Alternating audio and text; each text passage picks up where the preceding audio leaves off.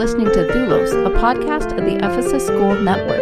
Doulos explores servant leadership as an Orthodox Christian. I'm Holly Benton, your host and executive director of the Orthodox Christian Leadership Initiative. I'm pleased to welcome Father Mark Boulos, pastor of St. Elizabeth Orthodox Church in St. Paul, Minnesota. He hosts the Bible as Literature podcast, the flagship program of the Ephesus School Network, and is the author of Torah to the Gentiles, St. Paul's letter to the Galatians. But Father Mark isn't a full time pastor. He also works as an IT executive for a Minnesota based global company. This education and experience helped us in developing the intensive program in servant leadership, which we call Doulos, made available through the Orthodox Christian Leadership Initiative. Father Mark, welcome to Doulos. It's great to be back. When we first started the Bible's Literature podcast, we were also working on church school programs together. I think I mentioned that last time. So I always feel like I'm coming back to my roots when we get together to talk. So it's good to be here. Great. So, the start of every liturgy, we at St. Elizabeth make a big deal about the beginning of the liturgy. It is time for the Lord to act, for the people have rejected his law. It's ironic being an organization called the Orthodox Christian Leadership Initiative, but it's not about our leadership. When it's time for the Lord to act, it's the leader gathering his people and calling them to attention because we have disobeyed his commandment. So I would really like that to be the context, the framing of our discussion today. It's in Psalm 119, reading just a few verses before and after this verse that always kicks off the liturgy for Orthodox Christians. Starting at verse 124 Deal with thy servant according to thy steadfast love, and teach me thy statutes. I am thy servant, give me understanding that I may know thy testimonies. It is time for the Lord to act, for thy law has been broken. Therefore I love thy commandments above gold, above fine gold. Therefore I direct my steps by all thy precepts. I hate every false way. Father, why is it that the liturgy begins with this verse? It is time for the Lord to act, for thy law has been broken. I love this text if you hear it in the context of the psalm, it is the Lord's precepts that are the leader, and it is the Lord's instruction that is calling us back. And to the extent that the priest is fulfilling the Davidic function of reciting this psalm, he is saying, We have not been following the Lord's precepts this particular psalm is forceful insistence upon the doing of God's written instruction, which is made up of words that come one after the other, the dabarim that you have to go through. And once you really hear that and understand it, you see what the liturgicist is trying to channel with that very ominous prayer at the beginning of the liturgy. It's time for the Lord to act because the people have rejected his instruction. And it should not be lost on any of us that the next part of the service is all psalmody. Now, we've abbreviated it and we don't hear the psalmody or we hear a very short version of the psalmody, but that's how it works. It's psalmody. And then there's a gospel reading. And at the very end, there's a Eucharistic meal, but we hear lots of scripture text after that psalm is invoked. We hear it as though we are deciding when the Lord should act because we think like the disciples who want to lock God up on the mountain in a shrine and then sell tickets. But you cannot use God, He doesn't belong to anybody. He broke free from the cultic temple in the Gospel of Mark in the resurrection. You can't hold him back. Nobody owns him. And does he act at nine o'clock promptly for liturgy to start? Don't get me started on that one.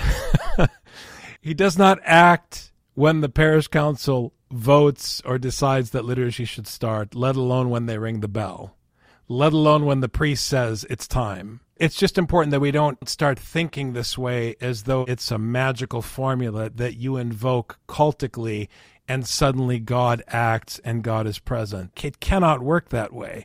If that's how it functions in your mind, you've descripturalized the psalm because we don't bring God and we don't gather around God. God is the one who gathers his scripture around us. He surrounds us with his instruction. We are the ones that are surrounded. It's very difficult to understand because it goes against the way that we think, because we imagine that we are something when we're nothing. And that's an impossible thing to explain in human words in a podcast. All I can say is keep reading scripture. And if you don't have the energy to read scripture over and over again, just do one thing just read Galatians over and over again, and you will get the message. There is no patrimony, there is no identity, there is no heritage, there is nothing. We are nothing. All we have is the commandment behind us and the judgment ahead of us. That is it. There is no Holly Benton or Mark Boulos beyond the commandment and the judgment. And it's very clear in Psalm 119. And it's very clear that the liturgicist understands that that applies to the entire assembly. And so we are gathering now because we are in desperate need to be reminded of the righteousness of God, our Heavenly Father, as Matthew says, who is perfect, so that we can be corrected so that we can walk on the path of righteousness according to his wisdom. And I want to keep stressing we can't say, ah, yes, it's about the teaching. Because the minute you say, ah, yes, it's about the teaching, you've already created something in your mind that is made up, and then you start talking about whatever you want to talk about, which is what people do. It's not the dabar in abstraction it's the dabarim, hadabarim. It's plural. There are words, one word after the other. You have to read them and go through them. And that's what's beautiful about this image of the path, because you don't take one step and say, Ooh, I'm there. It's a lifetime of steps, one after the other. So, what's the next step? I don't know. Keep reading. What's the next word on the page? That's the proposition, Holly. And it's beautiful and ominous because the whole liturgy begins with a threat. Because you're saying it's time for God to act because we messed up. What's he going to do? And then you get excited because it says Hesed, loving kindness. But if you think that God's loving kindness looks like our worldly loving kindness, which ingratiates itself with the weak in order to extract value from them, you've got another thing coming. The Debarim, we have the words, one word after another, and we hear quite a lot about teach me thy statutes, instructions, commandments, the law, just learning it. But then on the last day, we get to Matthew 25, and we're standing before the dread and terrible judgment seat of Christ.